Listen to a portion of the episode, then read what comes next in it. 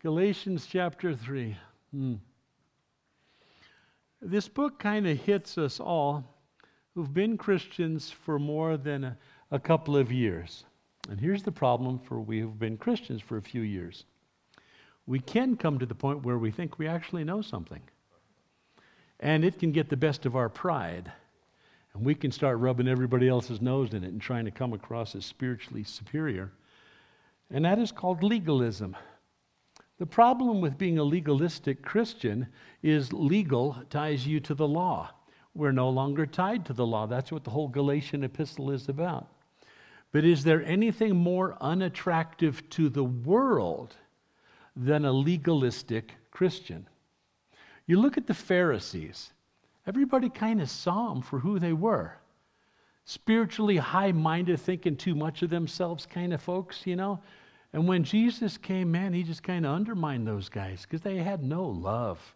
They had no grace. There was no mercy. With those guys, it was the law, the law, the law. Well, what happened was Paul would come to these parts uh, throughout his missionary journeys, the parts of the Roman Empire. In particular, Galatia. Galatia was a special region.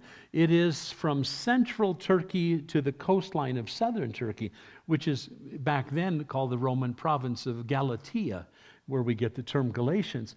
Paul had gone there on his first missionary trip. He first, he and Barney, remember Barnabas, son of encouragement, the Levitical priest who'd gotten saved? Well, they went over to Cyprus where Barnabas had come from, this little island just kind of uh, just below Turkey, right on the Mediterranean there. And they made their way across the island, and Paul, under the inspiration of the Holy Spirit, I'm sure said, You know, we're close. Why don't we just jump across here, take the ferry across, and we'll, we'll go up into Galatia? It's just above us here and we'll share the gospel where it's never been shared before. I mean, that was always Paul's heart, wasn't it? To go where the gospel had never been before. He didn't want to build on another man's work. Jerusalem was already well populated with apostles. He wanted to go where nobody had ever heard the name Jesus before. Hmm. But God had already set the stage. Do you remember at Pentecost that's recorded for us in the book of Acts, the first couple of chapters? Remember the day of Pentecost where the disciples gathered together, there's this sound of, of mighty rushing wind, tongues of fire descend upon their heads. There, the Holy Spirit has showed up, and all of a sudden they're speaking in unknown languages. And you go, what's the point of that? Because at that particular point in the Jewish calendar, when this massive religious festival was going on called Pentecost, which falls 50 days after what we call Easter, there were people once again gathered from all over the Roman Empire speaking different languages and dialects. And so God baptized them all with His Holy Spirit and gave them the ability to communicate the gospel of Jesus Christ to each of these people in a language they understood. My native language is, is English, although an Englishman would tell you, no, you don't speak English at all. You speak American, but you don't speak English. I barely speak English. I was raised in my youth uh, in New York City, where they developed such a dialect most people don't think they speak English anymore at all. They're very difficult to understand. You get somebody from Brooklyn who's been raised there the whole life, you have a difficult time talking to them. Funny, when I went out to California for the recent pastors' conference, people were remarking what an accent I had. We're the only people in the country without an accent. We're, Cali- we're, we're right in the middle of it all. We're between the left and the right coast, so I'm kind of thinking we're where the language should be. But not everybody can communicate in the same language in the same way. So God baptized these disciples. And what happened is all of these guys that had this radical 3,000 folks got saved at Pentecost under a three minute preaching of, uh, of Peter's. You remember that? Well, all of these folks went back home all over the Roman Empire. So God had already set the stage for the spread of the gospel. He already threw some seed out there. When James in chapter 1 describes the dispersion of the church, he uses a unique agrarian term, a farmer's term, and he says uh, to the 12 tribes that have been scattered throughout Pontus and Galatia and Cappadocia, scattered, the word is diaspora, through the scattering of seed. So you get the idea that God is the ultimate Johnny Appleseed. He's throwing seed, he's, he's throwing seed there, he's throwing seed. And that's what God did at Pentecost. He sent these people back out and they're throwing seed. Now, the, the problem with seed is you don't know when it's going to come up and you don't know whether it's going to bear good fruit or, or bad fruit. That shouldn't be your concern or mine. The church's concern is to simply throw seed, throw seed. Don't worry about when it comes up. You pray for them, and who knows, when you share your faith with somebody or say something as minor as, God bless you today, you never know what seeds are planted or when they'll come up. When King Tutankhamun's tomb was finally unearthed in the pyramids of Egypt, they found that buried with him were not only his household servants by the hundreds, not only tons and tons of silver and gold, not only did he have the most ornate funeral mask that had ever been put on a dead guy, not only did he have canoes and all sorts of war implements and stuff like that, and horses. I mean, th- this guy was buried with a whole bunch of stuff that would fill this room. One of the things they did find is bags of wheat. Bags of wheat. And that was to keep him well supplied, I guess, in the afterlife once he made his way across the River Nile in the after, whatever. They had some mixed up theology, but the point is, uh, some university researchers took some of that 4,000 year old wheat and planted it, and it grew. So you never know how long the seeds will stay where you've thrown them. But it's not your concern or mine when they come up. Don't try to harvest green grain. If you're talking with somebody about the Lord Jesus and they seem really antagonistic and really resistant, you just need to say to yourself, green grain. The fields are not the fields are ripe unto harvest, but Jesus didn't say try to force it down their throats. That's trying to harvest green grain. If they're not ready, back off. Back off. You've scattered what seed you could, but not, then is not the time to move in for the kill especially if you're a brand new Christian, you've got a 40 pound Bible, and you're trying to force feed it to them, that's generally not taken well by the population. But Jesus planted seeds wherever he went. His parables and his teachings and his disciples, the miracles that he did, all of these things were seeds that were planted. Well, Paul went where the seeds had already been sown up in Galatia, Galatia, if we can, we can call it that. And he just built upon the foundation that God had already built with these scattered people that were saved. Well, always on the heel of Paul, and three times on his three missionary trips, he went back to the Galatian churches. He loved these guys. He loved these guys, and he kept going back. And every time he did, he would find that Jewish legalists would come in after he had left trying to pull these converts back to Judaism, back to the law. Well, that's fine, this Jesus that Paul is preaching, but you know what? You also have to keep the law. You also have to be circumcised. You also have to keep the Jewish holy days. You have to do this. You have to do that. All of this legalism, and people are going, oy vey. That's kind of not what I signed up for. I thought Jesus was enough. Excuse me, Jesus is enough. So, Paul, after establishing once again his apostolic credentials in the opening two chapters, chapter three brings us to the doctrinal portion of the scripture. And you go, man, I don't, I don't know if I want to get into doctrine. That sounds theologically heavy. It's not. He's talking to a people that have been saved by grace through the blood of Jesus Christ, and now somebody is trying to pull them back to legalism and do's and don'ts and ritual and holy days and things you got to do. Well, being saved is fine, but you also have to keep communion. Being saved is fine, but when's the last time you were in a confessional booth? Being saved is fine, but were you baptized? Being saved is fine, but what church do you belong to? Well, well, well, well. Is Jesus enough? Yeah.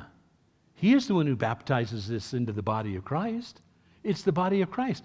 And can I tell you, when we get to heaven, there's not going to be a Baptist section or Presbyterian section or Catholic section and Calvary Chapel section. It's the body of Christ. We need to start seeing the body of Christ that way today instead of allowing Satan to pit one group of born again folks against another group of born again folks. They may have some minor differences with you, that's fine, but the issue to me is do they love Jesus? Do you love Jesus? Have you asked him to be your personal Lord and Savior? Have you acknowledged him as the Son of God who died on the cross to pay the penalty your sins personally deserved? Do you believe that he rose from the dead? If you believe those things with all of your heart this evening, you're saved. You don't have to keep coming up and getting saved every Sunday. You are saved. Don't let Satan play a mind trip on you saying, well, you're saved, but I mean, you didn't tell the Catholic priest about it. Well, you may be saved, but when did you did you have Pastor Jim fill you out a card? Really? We don't have a formal membership here. Did, can you see Jesus or the disciples perhaps at Pentecost going, okay, you 3,000 folks, here's a card. I need you to fill out the card, name and address and email, and because we need to keep in touch with you, you know. And by the way, this signs you up for the church newsletter, and we expect you to volunteer in Sunday school next Sunday. I'll bet you half of those 3,000 folks got saved would have said, yeah, I'm backing up. I don't want that. See, that's religion. That's adding something to the finished work of Jesus Christ. Didn't he say on the cross in one of his last sayings, It is finished? You can't add to that. But Satan whispers in the ear of the long term Christian, Well, you really know a lot now. You should keep the law. I mean, you should tell people, I don't cuss or chew or, or dance or date girls that do. Great. You're adding to what Jesus has already accomplished. He has imparted to you and I His holiness. You can't improve upon that by keeping the law. In fact, in, in chapter 3, what Paul's going to do is going to tell everybody the law served a purpose in the Old Testament. He's talking about the whole Old Testament. It served a purpose, but the law could not save you. Why? Why was the, oh, let's think this through for a second. Why was the law given in the first place? What did the law tell us about God? That He's holy. He's got some pretty high standards, would you say? Okay, so the law tells me he's, he's a perfect God. He's holy. He's perfect in all he does. But as soon as I read that in the Old Testament, I'm condemned that I'm not perfect and I'm not holy. I'm a sinful man. Okay? So the law was acting like a mirror, if you will. This morning when I got up, this would horrify some of you. I went into the bathroom and I looked at myself in the mirror before I'd done anything. Scary. Hair going here, hair going there, disheveled, a mess, sleepy boogers in my eyes, uh, growth on my face. I mean, besides this, and I was going, you need some help. The mirror could show me my condition, but is powerless to do anything about it. I didn't pull the mirror off the wall and start trying to shave with it. I didn't hold the mirror close and rub it on my body saying, Make me clean. It could show me my need, but it couldn't do anything about it. That's an exact parallel to the Old Testament law. It could show me that I'm a sinner, but it couldn't clean me. That wasn't the purpose of the law. That's not the purpose of a mirror. What was the purpose of the law? To tell me something about God. He's good and He's holy and He's perfect, and I'm not. But it's powerless to do something about my condition. That's why the Old Testament sacrificial system was put in place. It was a temporary shedding of innocent blood to cover over the sins of sinful people. But it was temporary. The New Testament will make the argument if it was good and permanent, you would have only had to sacrifice one time. But you got to keep sacrificing every time you sin. How many sheep do you have? How many goats do you have? And when you've run out, where's the atonement for your sins? It's not tied to the law. The law was meant to show us that we're sinful and God is holy and He has set forth a holy standard that I can't keep. So while the law is good and holy, it condemns me as a sinner. We have broken the law. And I don't just mean the Ten Commandments, although everyone in this room has broken all ten. I know you. I know you have. You just don't think you have. Jesus spoke to a crowd of people one time who didn't think they had broken the Ten Commandments either. And he said, You say that you've not committed adultery, really? You ever looked lustfully at another person? Ooh. Now all of a sudden, You've just been convicted of the fact you haven't kept that commandment. Jesus said, You say that you haven't murdered. Thou shalt not murder. That's part of the Ten Commandments. But then Jesus showed us the, the true intent behind the law. He said, Have you ever, you ever hated anybody in your heart? You've broken the law. You know, so the law brings me to my knees and brings me to the place where I'm humble I'm convicted of my sins and I'm ready to repent.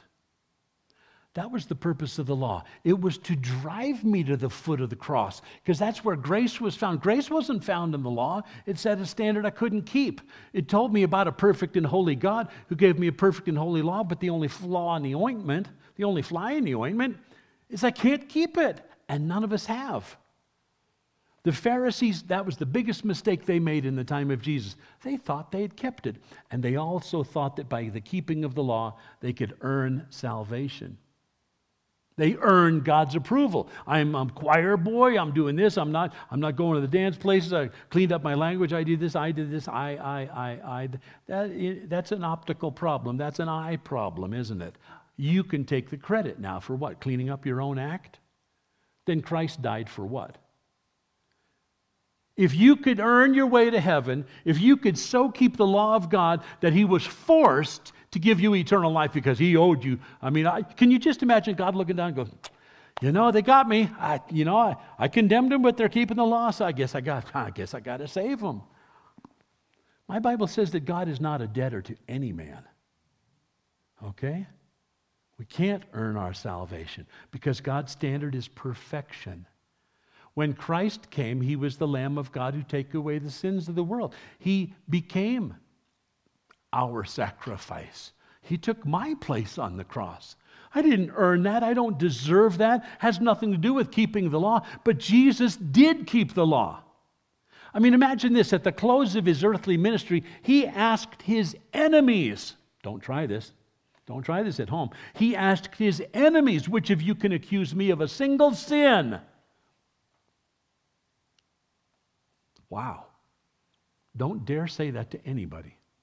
They will tell you a long litany of sins that you and I have committed. But Jesus said that nobody answered a word, not even his own enemies. He led a perfect life, so when he died, it wasn't for his own sins, but yours and mine. Behold, the Lamb of God who takes away the sins of the world. There's nothing you can add to what Jesus has already done.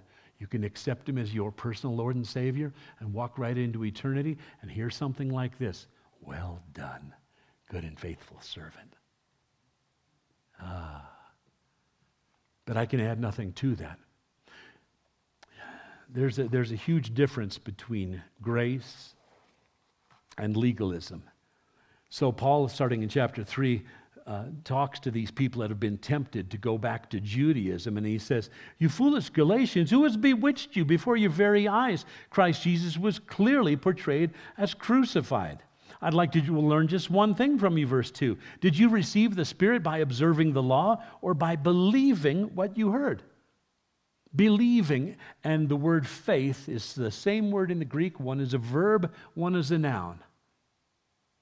By believing, pisteuo, what you heard, faith. You exercise your faith. Pistis, same exact word. One's the noun form, one's the Greek form. Are you so foolish after having begun with the Spirit? Are you now trying to attain your goal by human effort, literally by the flesh? You can't add to the finished work of Christ. Some of us have been Christians for a while, think we do. Well, you know, I gave this up for Jesus. Like he owes you? Well, I gave up this for the Lord. Really? He's indebted to you now? I, I can't keep the law. I can't go back to that kind of legalistic thinking. The doctrinal portion of this letter fundamentally answers two questions How are you saved? It's Jesus. And how are you sanctified? What does sanctified mean? Conformed to the image of Jesus in ever increasing measure. That's all sanctification means. You're becoming more holy. But it's not because you're trying harder, it's because of His Holy Spirit at work in and through you. We become more like Christ by surrendering more to His Holy Spirit. Not by trying harder to be, get a handle on our sins. You know, you can't defeat the flesh by the exercise of the flesh. Christ has done that all for us. We are saved by grace through faith. That's what Paul would remind the Galatians. But so were the people in the Old Testament. He'd already mentioned uh, later on in, in chapter 3, there, starting in verse 6, Abraham is an Old Testament example. He's the father of the Jewish race. He wasn't saved by keeping the law, he predated the law by centuries. How was he saved? By grace through faith. He believed God and it was credited to him as righteousness. We believe God, we accept his promises. Fulfilled in Christ Jesus, it is credited to us as righteousness. I am righteous not because of the things I do, but the one I believe in. We all, and the reason it has to be that way is because you and I still mess up. I could be wrong. Is there anybody in here who has not sinned in recent memory?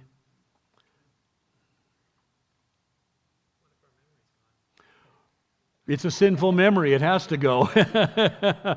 My, yeah, there's so many things I forget. You know, talking talking in Sunday's message, you know, last week I forgot to button a button on my shirt, and my band members are dressing me, and then Sunday I forgot my belt. You know, but there's some things I don't ever want to forget, and that's that Jesus loved me. He died for me, and I'm saved by believing in Him and accepting the sacrifice that He's already made. I can add nothing to that. I can add nothing to that. Well, so he brings up Abraham and says, Now think about this. He's the father of the Jewish race, but he wasn't saved by keeping the law. How can you be saved? By going back to the law. And so he brings up a perfect example, a brilliant example. Well, our lesson this evening, as we finish out this chapter, begins in, in verse 15 as Paul cites uh, another example uh, after Abraham. Brothers, let me, let me take as an example from everyday life, just as no one can set aside or add to a human covenant, literally, a last will and testament. That's the legal term that he uses there uh, because no one can add to it or take away from it once it's been duly established. So it is in this case. The promises were spoken to Abraham and to his seed. The scripture does not say, and to his seeds, plural, meaning many people, but and to your seed, meaning one person who is Christ. This is a fascinating argument. This, to me, is why it is critical that you understand every word on the page of your Bible is reliable and represents the Word of God. It is the Word of God. And in the original languages, as they wrote it down in Hebrew or Aramaic, in the case of the New Testament, in Koine Greek, the very words they wrote down were the words of God, infallible, inspired of His Holy Spirit. They weren't the writings of men or prophets. But as they were carried along by the Holy Spirit, Scripture tells us, they wrote these things down. So those original autographs that, that we have very, very close and near and dear copies in the manuscript evidence that we have today, it was the Word of God. And so every jot, every tittle, Jesus said, not even a jot or a tittle will pass away from the law until it's all fulfilled. Who fulfilled it? Jesus did. But every jot or tittle, without going into the nuances of the Hebrew language, he, there is a, a there is a device that's translated tittle, and it represents the smallest letter of the Hebrew alphabet. It looks like an apostrophe, only it goes up off the line. It's up, up high. But it is a legitimate letter in the Hebrew alphabet, but you could miss it easily and then crossing your T. We say crossing your T's and dotting your I's. In other words, every letter is important. Every word is important. Everything that God said is important and is so reliable that Paul is about to make an argument on whether it's singular or plural. Wow. That means the Word of God better be reliable or he can't use that kind of an argument. The Word of God that we have is as reliable as it gets. So in, in verse 15, God confirmed his covenant with Abraham the law was added hmm, 430 years uh, later, but it didn't void the first covenant of grace. Just because the law came later didn't void the covenant promises that God made with Abraham, a covenant of grace. So, in the giving of the law to Moses, it didn't disrupt the covenant that God had made with Abraham and his seed. But in verse 16, where Paul makes this whole argument based on the singular versus the plural, the promises were spoken to Abraham and to his seed, singular. Scripture does not say to his seeds, meaning many, uh, but to your seed, meaning one person who is Christ. The whole argument hinges on plural versus uh, the, the singular. Keep your finger here but I want you to flip over to Genesis 3:15. Genesis, first book of the Old Testament, chapter 3. You know the story. It was the fall of man.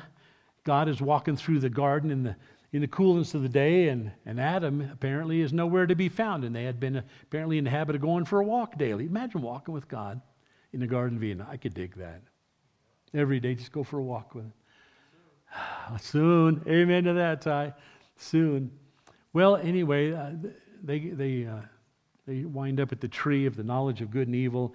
Eve eats of it when tempted by Satan. She gives some to her husband, who was right there with her and never said a word.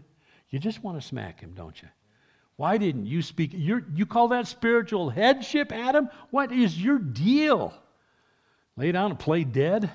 Anyway, God shows up and, and he confronts him and, and said, uh, You know, what'd you do, Adam?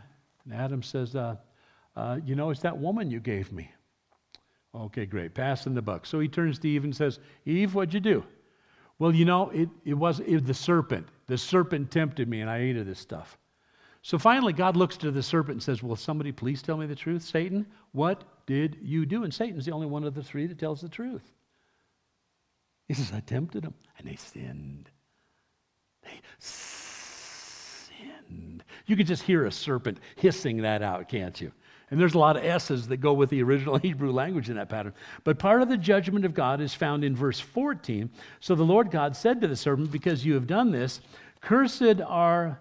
Uh, cursed are you above all the livestock and all of the wild animals. You will crawl on your belly and you will eat dust all the days of your life, and I will put enmity, hatred, between you and the woman, between your offspring and hers. It is singular. Between your offspring, singular, and her offspring, singular. He, look at that. Now he goes from not only is it singular, but it's a masculine pronoun. He, whoever this seed of the woman is, will someday crush your head and you will strike his heel. In other words, you will deliver a mortal blow to Satan, and he will deliver a temporary blow to this seed of the woman. It's a reference to Jesus Christ.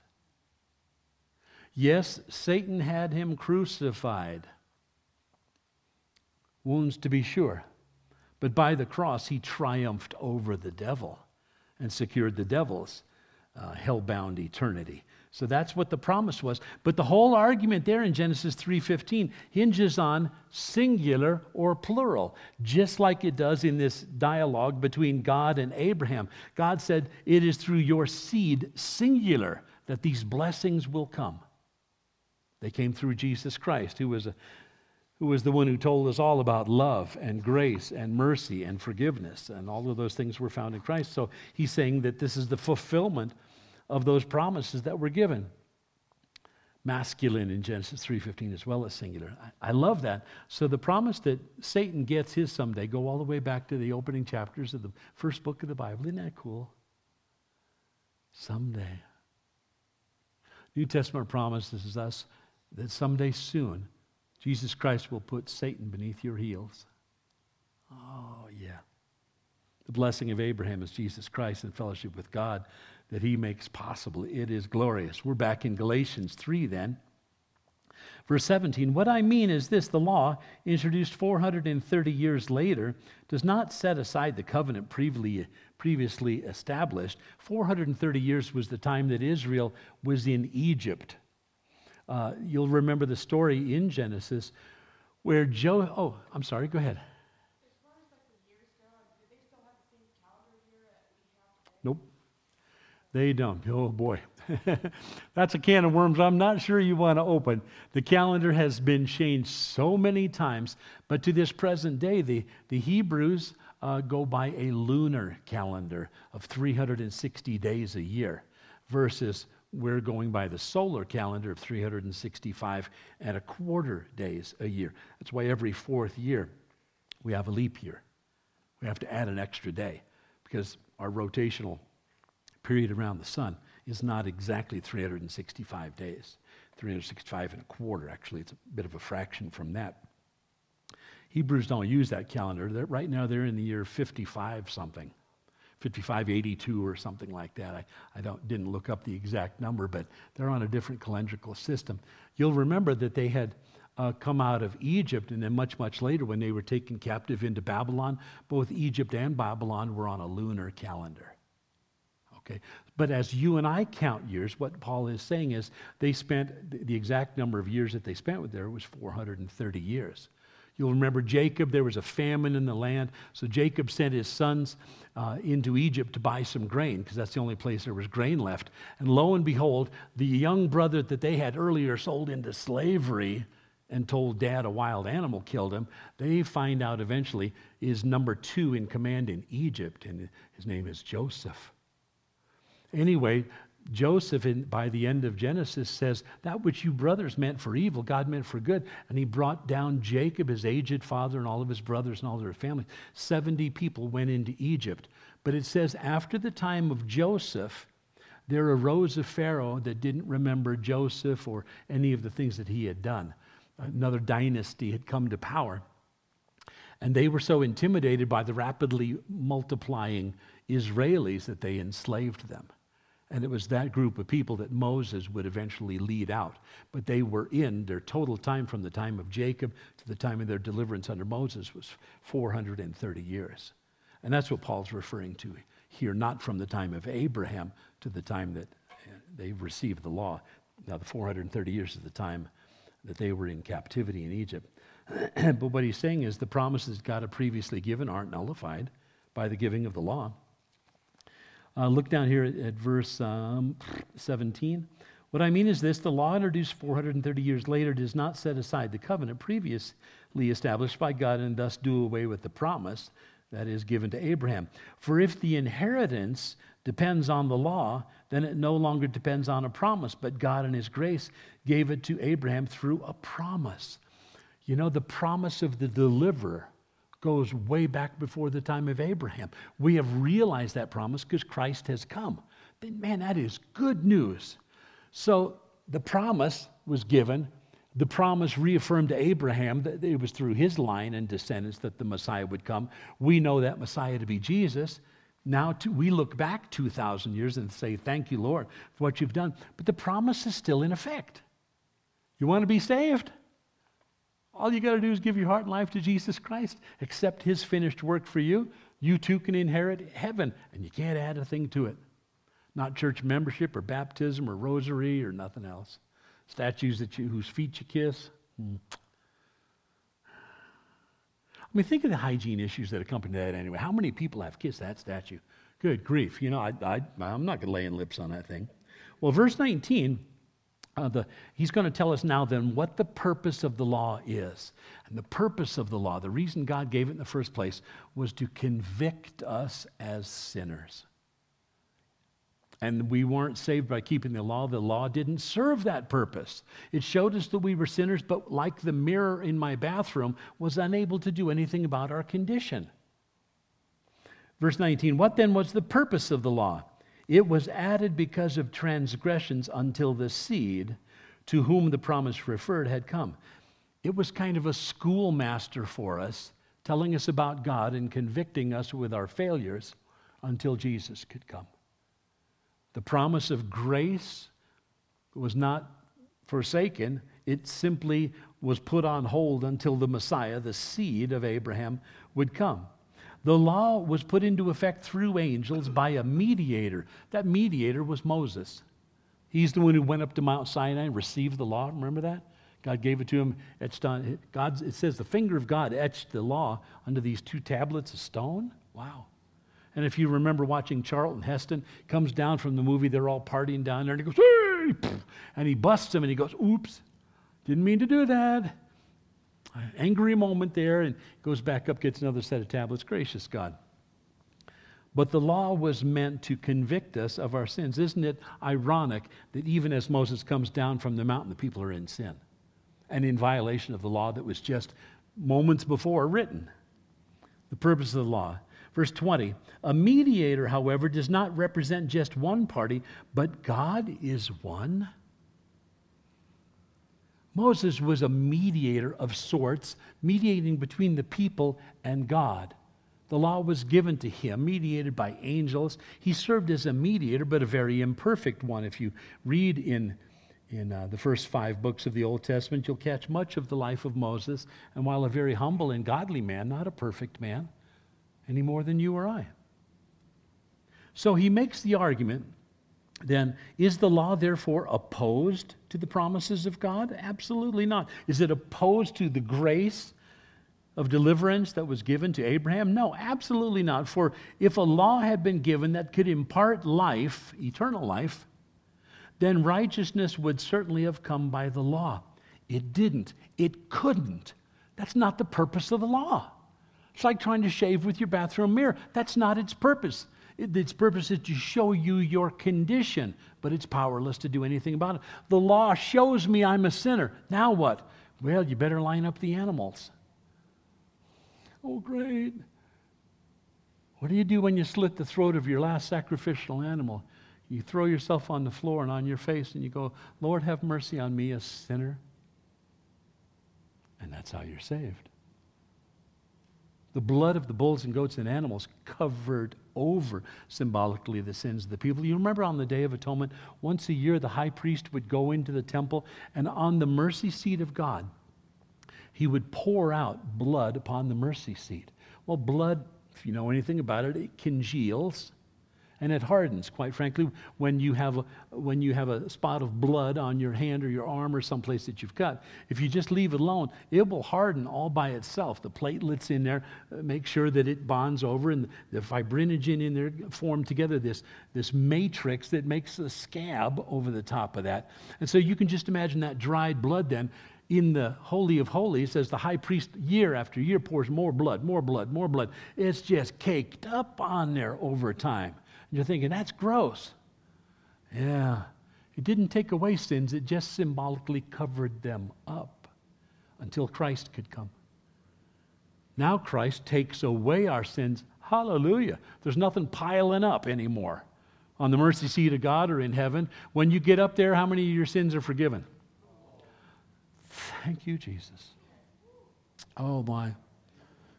I mean, it would be enough if he said, I'll forgive all your past sins, but you're on your own from now on. That would have been enough. It would have been millions of sins. But because he said on the cross, it is finished, that means he paid the price for all of my sins, past, present, and future. If he didn't die for all of your past, present, and future sins, then he's got to go back to the cross and, uh, and die all over again because he did, his blood wasn't sufficient to cover over your future sins. But my Bible says in Hebrews, Christ died once for how much sin? All sin. Let me, let me just give you a lesson in Greek here. What does all mean in Greek? All. Isn't that profound? All of your sins. It must include past, present, and future because he's never gone back to the cross since. That does not give me the freedom to sin. In fact, if I properly understand grace, it puts a tear in my eye and my face on the carpet because I know I deserve death. The wages of sin is death. Christ died in my place. It should have been me strung up on a cross. He took my place. And that should keep you and I from being legalistic Christians. I'm not better than anybody. You're not better than anybody. We should never be spiritually puffed up and prideful. In all that can be known in this universe, what percentage do you know? Nothing. Then don't act like you know something. If there's one thing I know, it is this Jesus loves me, this I know, for the Bible tells me so. Little ones to him belong. I am weak, but he is strong. Yes, Jesus loves me. That's as complicated as your theology should ever get. It's Jesus. And because of his love, because of his grace, because of this offer of forgiveness. And all you got to do is say yes. All you got somebody handing you a Christmas present going, You want this? Only a fool would say, Nah. Give me, yeah, you betcha. Steve?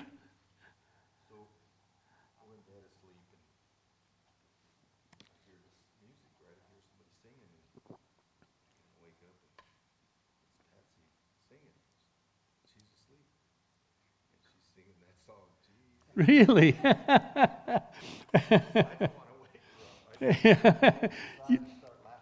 you, know, fun, funny you mentioned that. That's my grandkid's favorite thing to go to sleep by is Papa, Papa singing, you know, Jesus loves me to him. Kathy woke me up one time, oh, this is a couple of years ago now. She woke me up and I said, what? What I? Was I like snoring or something? I don't snore. Only sinners snore. I don't snore, you know? She wakes me up and I go, what, what, what? And she said, you were praying. And I said, No, I was sleeping. I was sleeping. I trust me on this. I was sleeping. She goes, No, you were praying in your sleep. And she said, I never heard you pray more beautifully in my whole life. You need to write down what you said. And I said, I was asleep. I don't know what I was saying, you know. But isn't it, isn't it funny how, you know, God meets us in the night watches like that? Just little reminders of how much He loves us and how, how He responds to our childlike faith. My grandkids don't pretend to know anything. They know this Papa loves them with all of his heart. They know that. And whether they mess up or they're good boys, they know Papa's going to love them. He's going to love them. He's going to love them. He's going to love them. Yeah, sometimes they're disciplined. You know, but if we can become like little children and understand our Heavenly Father, He loves you. He loves you. He loves you. He does not love you less when you mess up. Everybody else on this planet will.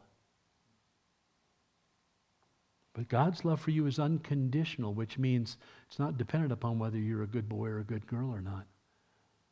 Who's good? None of us. All of our righteousness, Isaiah said, are as what? Filthy rags. I'm saved by grace. I'm kept by grace. And whether you're well educated or have no education, whether you're young or old, been walking with the Lord an hour or half a lifetime, Never forget that he's called you to be a little child. Didn't Jesus take the little children unto himself, put them on his lap, and say, For such belongs the kingdom of God? Legalism has no witness to offer a sinful, fallen world at all. They're already familiar with the law and they hate it. People that break the law in this world are called criminals. Okay? So a legalistic Christian who represents the law is universally hated by people out there. In fact, legalism, if we become legalistic Christians, can actually keep people from trusting in the Lord Jesus Christ. They're going to look at us and go, man, I don't want to be nothing like that. But if you're loving and gracious and humble and childlike, all of a sudden the world goes, they're different. And then you can tell them it's not about religion, it's about relationship. Ed? That's why it's so important that we don't judge other people. Amen. Amen. You know, here's, here's what I offer. You don't, don't judge anybody. And here's, you probably got some problems. I mean, I think there's just a little bit of bigotry and racism in probably most of us. Where we think some people out there are more deserving of grace than others. That's called racism. That's called bigotry. It doesn't always attach itself to skin color. I mean, Sunni Muslims are killing Shiite Muslims. So Muslims kill Muslims. What kind of sense does that make, you know? You know, or African civil wars. I can't tell them apart. Or in World War II, uh, China and, and uh, Japan had a whole series of derogatory terms they used to describe each other. And I can't tell them apart. You know, and you're going, but Satan is at work trying to create, create division over those kind of silly, silly things. But hatred and division, it's been around since, since Cain killed Abel.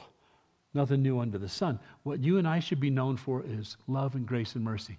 You don't pick on their sins. Oh, you're a homo, you're going to hell. They're going to hell because they haven't trusted in Jesus Christ. And it doesn't matter if they're an alcoholic or a drug dealer or a good person or a religious person or a, a priest in a church, a pastor in a Calvary chapel. We all need grace. We're saved by grace, kept by faith. Nobody has kept the law. The Pope, oh, I just burst your bubble. The Pope hasn't kept the law. He's a man. He's a, probably probably a wonderful man, but he's just a man, made in the image of Adam, like you and me. In other words, he's a sinful man saved by grace. And if he's called upon the name of the Lord Jesus Christ to save him, he's going to heaven. And it won't be the Catholic section of heaven. He's going to the same heaven you and I are going to be walking into. We're all just one big happy family. Got to remember that. All one big happy family. And like family, we have our spats, but we should get over them.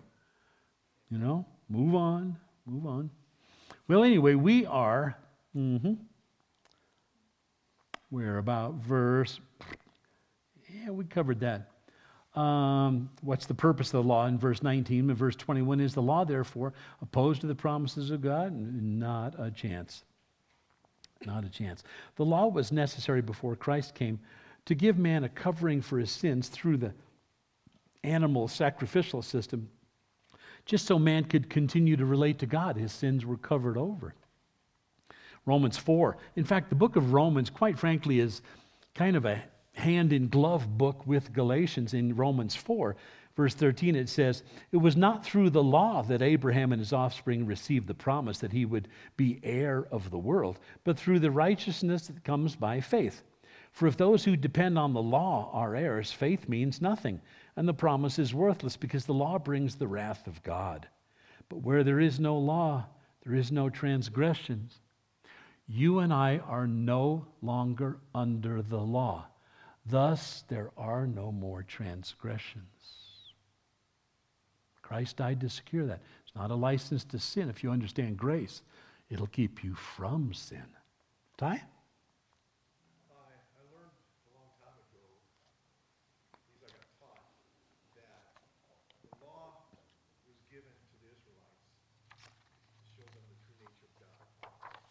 That's right. That's right.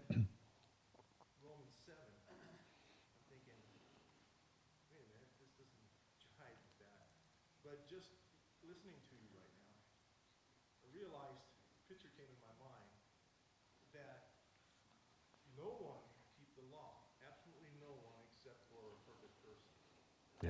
by his sacrifice, showed the whole spectrum of what was needed for the law. That's a, that's a perfect point you make, Ty. In fact, Jesus said that in Matthew 7, didn't he? He said, Think not that I've come to abolish the law, but I've come that it might be fulfilled. I'm going to keep it. I'm going to keep every jot and tittle of it. Not one jot or tittle will pass away until it is all fulfilled. That's what the cross is all about. Damiano? Yeah, you know, back in the, in the first century, these guys called Pharisees in the time of Jesus who were wealthy businessmen that had some rabbinic training. There was about 6,000 Pharisees scattered throughout Israel in the time of Christ. But some of those guys, this is unbelievable, could quote the first entire five books of the Bible by memory. Oh my. Now, don't mistake what I just said. They didn't keep all the first five books of the Bible, but they could quote them from memory, thinking that that made them holy, that they had then earned God's approval. I mean, that's a tremendous amount of memorization, but it doesn't save you. That's not the purpose of the law. That's the mistake they made. So, yes, some of those guys back then, you know, uh, you'll remember that Paul, before he became the great apostle Paul, uh, apostle of the Gentiles, before that he was Saul and had been rabbinically trained under the greatest teacher of the first century in, in Judaism, a guy named Gamaliel. Now, not, none that I know of. There may be some closet genius out there who's got that kind of memory, but He's not over 50, I'll tell you that, because your memory kind of takes a nosedive after 50. I'm not, I'm not sure. But if it, even if there were, it could only lead to pride. Well, I can quote the first five books of the Bible. Can you? Does that make you spiritually superior? No, it makes you a puffed up, prideful peacock, is what that does means you, and if pride goes before a fallen, haughty spirit for destruction, Bronco, watch out, because it's coming. You know, I, you and I should not be a prideful people. Based on that one scripture alone, pride goes before a fall. Yeah, I don't want to fall. I'm not saying, can I tell you what humility is? Humility is not thinking less of yourself. Biblical humility is thinking of yourself less. It's not about you. Nobody wants to hear about you. Don't talk about you. You are not anybody's ticket to heaven. Let's talk about Jesus. Humility isn't thinking badly of yourself, it's not thinking of yourself, it's thinking of yourself less. That's it. The issue is Jesus. It was for Paul.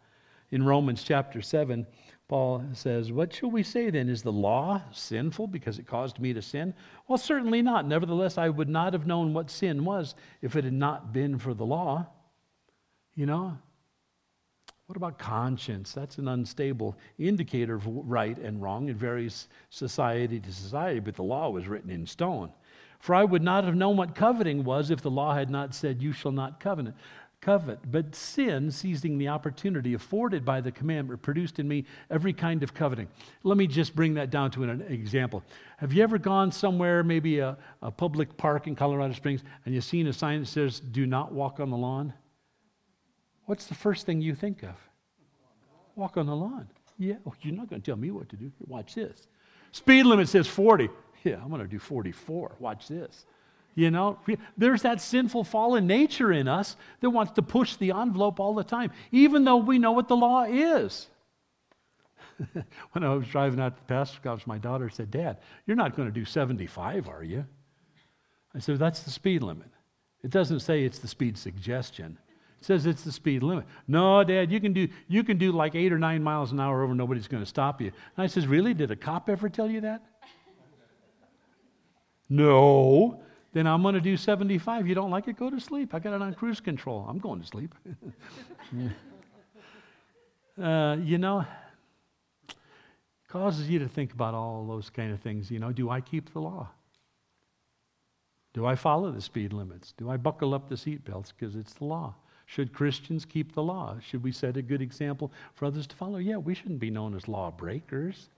I'm a child before the throne of God. I want to do what pleases my heavenly Father. Well, Paul continues in that passage I was quoting out of Romans 7 For apart from the law, sin was dead. Once I was alive apart from the law, but when the commandment came, sin sprang to life and I died. I found that this very commandment that was intended to bring life actually brought death. For sin, seizing the opportunity afforded by the commandment, deceived me. As soon as the Bible says don't lust, the first thing you want to do is lust. There hadn't been a law, then I wouldn't have been con- con- convicted in my conscience of that. So then the law is holy, Paul says, and the commandment is holy, righteous, and good. My problem, I can't keep it. I can't keep it. I've never been able to keep it. So it's convicted me of being a lawbreaker. Who then shall set me free from this body of sin and death? Christ Jesus. That's, that's the answer. And Paul says that if we can go on back to Galatians 3 in verse uh, 20. A mediator, however, does not represent just one party, but God is one. That mediator, he's, re- he's referring there to Moses. Our mediator between the law and God and us is Jesus. He kept the law perfectly. That's why you need to understand this doctrinal portion.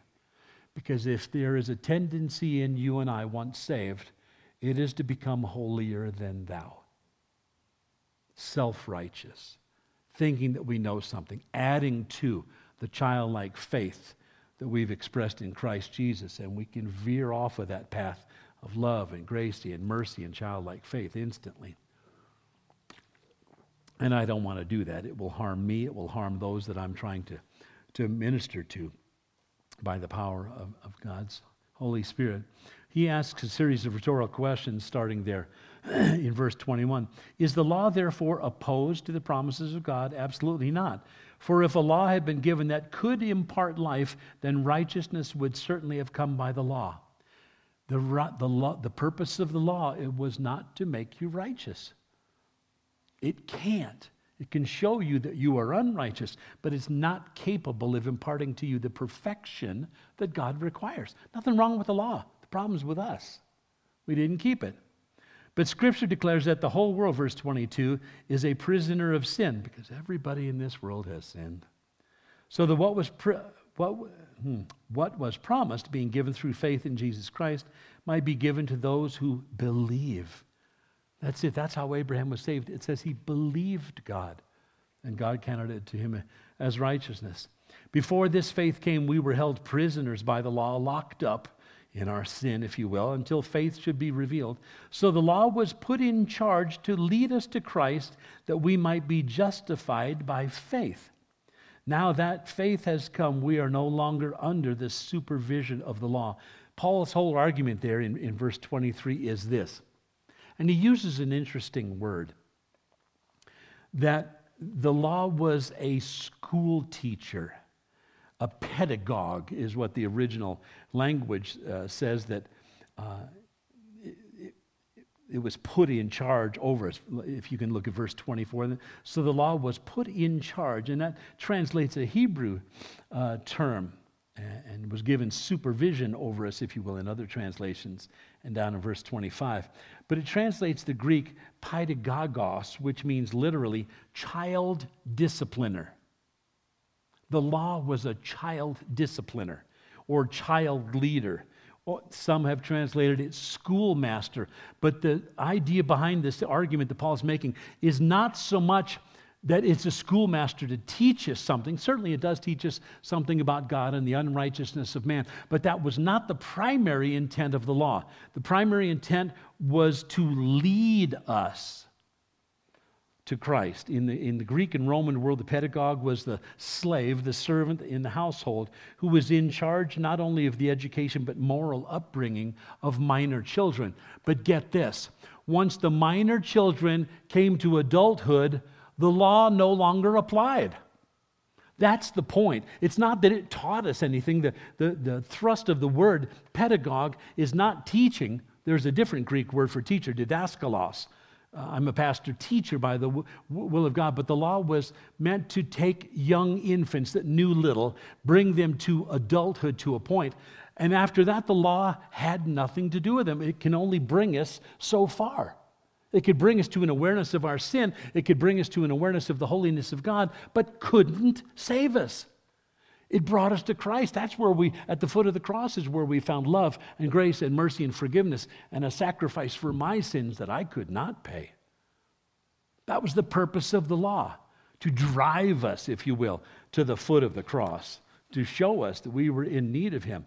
So Paul's argument doesn't hinge upon the extent or the nature of the pedagogue's authority, but on the, the fact that it, its authority wholly ceased when the child became an adult. The best way to translate that word isn't schoolmaster, but babysitter. The law was a babysitter when you were a baby, okay? But now you've reached adulthood in your faith and come to faith in Jesus Christ. The law has served its purpose. It's a babysitter. But by and large, as a general rule, most adults, there may be some exceptions here, most adults don't need babysitters anymore. It has served its purpose. That's what the law was. It was a babysitter. My wife would tell you sometimes I need a babysitter. Okay, fine. But the law served its purpose in bringing us to Christ. That was the whole purpose of the law. Mission accomplished. Mission accomplished. I'm not saved by trying to keep the Ten Commandments or the 603 other ones that are listed there. Jesus has fulfilled the law completely. I'm saved by grace, kept by grace, walking in His mercy. I am good to go. So, you know what? I have no conscience at all when I eat a hot dog. It was condemned in the Old Testament as an unclean mixed meat, couldn't do it. You know, I eat pork. Thank God for bacon. If I was a good Jew still living under the law, bacon condemned you to hell. Really? Anybody in here never tasted bacon? You're all hellbound. You can't trust in the law to save you. You're all going to hell. You ate bacon. Really? Is that the purpose of the law? Nah, bacon doesn't have nothing to do with it. Jesus would say it's not what you put in your mouth that makes you unclean, it's what comes out of it. Uh, okay. The purpose of the law. The law taught us where we failed to meet God's standards. It made us realize how our sins separated us from God and how impossible it was for us to be righteous on our own. The law showed us our need for Christ. When we're justified, God imputes Jesus' righteousness to us. Not my own. I couldn't keep the law. I got no righteousness. The righteousness that I have today has been imputed to me, it's been given me by Christ Jesus. That's the mistake the religious leaders made in Jesus' time. They acted like they'd never sinned. There are still some denominations out here to the present day that say you can reach a place of sanctification where you don't sin anymore. You know, I can tell you this. You let me follow you around, you let me shadow you for 24 hours with a legal pad and a pen, I'll list every sin you commit. Okay? Hey, no, I mean, you could do that with me. You could do that with anybody. You could do that with the Pope. Okay? So anybody that says they don't sin anymore, they're either self deceived or they are lying. They are lying like a dog. Dogs lie now. Uh, anyway, I'll explain it to you later. The law could not remove sin. The law could not remove guilt. The law could not remove shame. Only the cross of Jesus Christ could do that. That's why I love being a Christian. I would have hated to have been born the other side of the cross. Because when I slit the throat of my last sacrificial animal, I'd go, oh man, I'm doomed. I'm doomed. Maybe I could steal some sheep. Well, that's breaking the law. I can't do that. Okay, what do I do? You beat your breast and you say, Lord, have mercy on me, a sinner, like the tax collector in the temple did. He's the guy who walked away justified, Jesus said. Not the Pharisee, the law keeper. That's the mistake the religious leaders of Jesus' day made. They, they thought they were saved by keeping the law. Because if they kept the law, then God would owe them. He'd have to save them. They earned it, they deserved it. And pride is the inevitable result of that. Look at me. Ain't I religious? Ain't I holy? Uh, none of the above.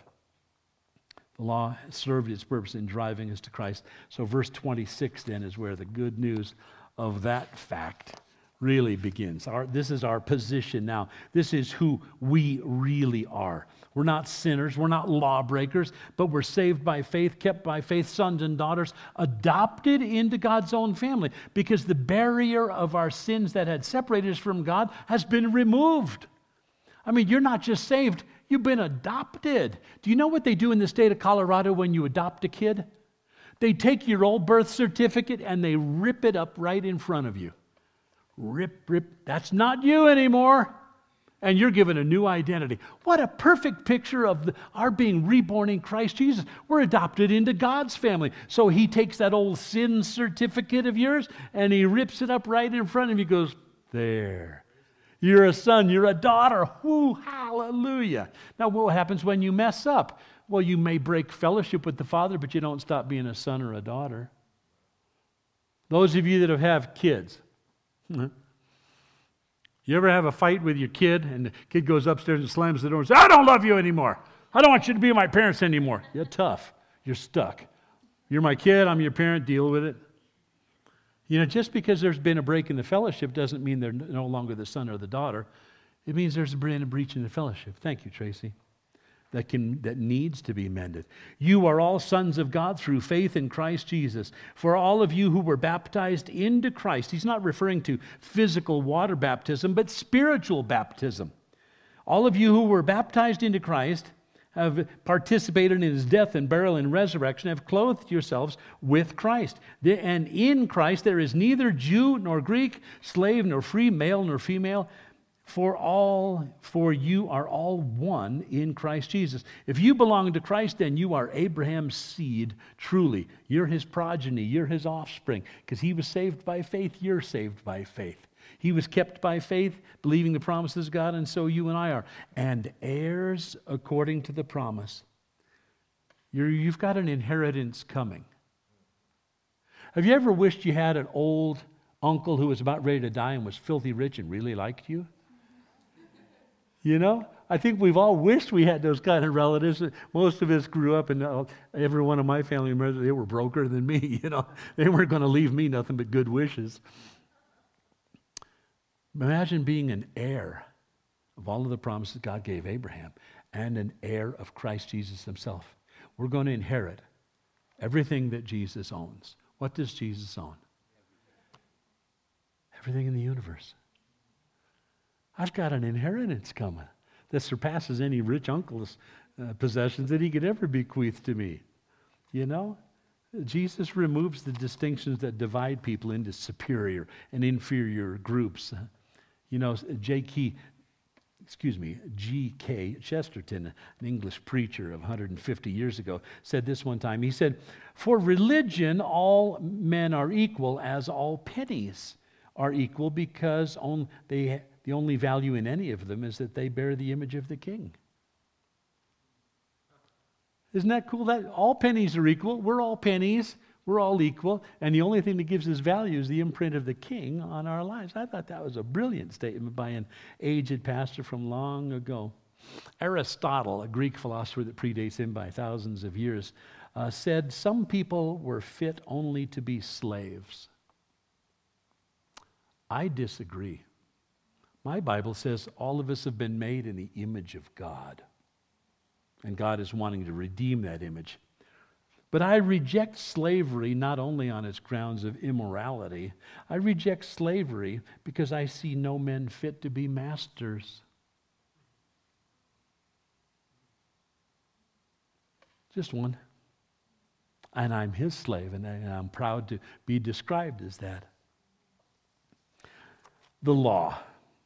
The law was rules and regulations and do's and don'ts. It resulted in legalism. It led to pride, people taking credit for it because they had earned God's merit, and that God becomes a debtor to them because they had become so holy. But the law only led to condemnation. That's why you and I must never be legalistic Christians, but being saved by the Spirit of the living God by our faith in Christ Jesus. Ah, we're not saved by keeping rules, we're saved by grace. I love it. We're not given a whole list of do's and don'ts because love has already kept all of those do's and don'ts perfectly in Christ Jesus. Legalism is totally opposed to grace. There's no pride. In fact, realizing you're saved by the Holy Spirit of God through grace, through faith, will humble you because you didn't earn it and you don't deserve it. It'll always humble you. Can't make you prideful. Instead of you taking credit for it by the keeping of the law, being saved by the Spirit of the Lord results in thankfulness and gratitude in our heart. Thank you, Lord Jesus, for saving me. Couldn't save myself. Whereas a legalist can take credit for making himself holy, I can take credit for what? Nothing. So I give all glory and honor and praise to him for not being the person I used to be. God becomes my debtor if I'm a law keeper and I've earned his approval, but my Bible says God is a debtor to no man. Doesn't work that way. Under the law, I was condemned. Under Christ Jesus, because of his grace and his favor, his love and mercy and forgiveness, there is no condemnation for those in Christ Jesus. No condemnation. Satan condemns you and I all the time. We often condemn each other all the time. Oh, you failed here, you failed there. Oh, if you were just the husband you were supposed to be. Oh, if you were just a better wife. You know, we're all about, we're a mess. We're a hot mess, all of us. The best of us, we're a hot mess, okay? We're not trying to be a hot mess, it just comes with the flesh. But I'm not trying to walk in the flesh anymore. I'm trying hard to walk in the power of God's Holy Spirit.